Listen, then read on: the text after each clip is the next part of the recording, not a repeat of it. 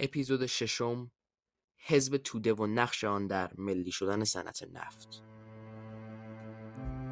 با آغاز نهضت ملی شدن صنعت نفت، حزب توده ایران جبهه ملی را وابسته به استعمارگران آمریکایی و مجری نظریات استعماری دانست و شعار الغای بی‌قید و شرط امتیاز نفت جنوب را در برابر شعار ملی کردن صنعت نفت در سراسر کشور مطرح کرد.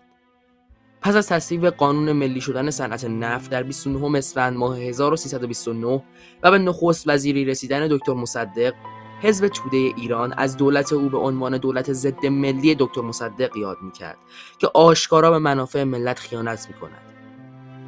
افزون بر آن، حزب توده و تشکل‌های وابسته به آن با برپایی تظاهرات و سخنرانی‌ها با دولت دکتر مصدق مقابله می‌کردند. ولی پس از واقعه 9 اسفند 1331 که در واقع توطئه دربار برای قتل دکتر مصدق بود، حزب توده موضع خودش رو تغییر میده و سیاست پشتیبانی از دولت مصدق رو در پیش میگیره.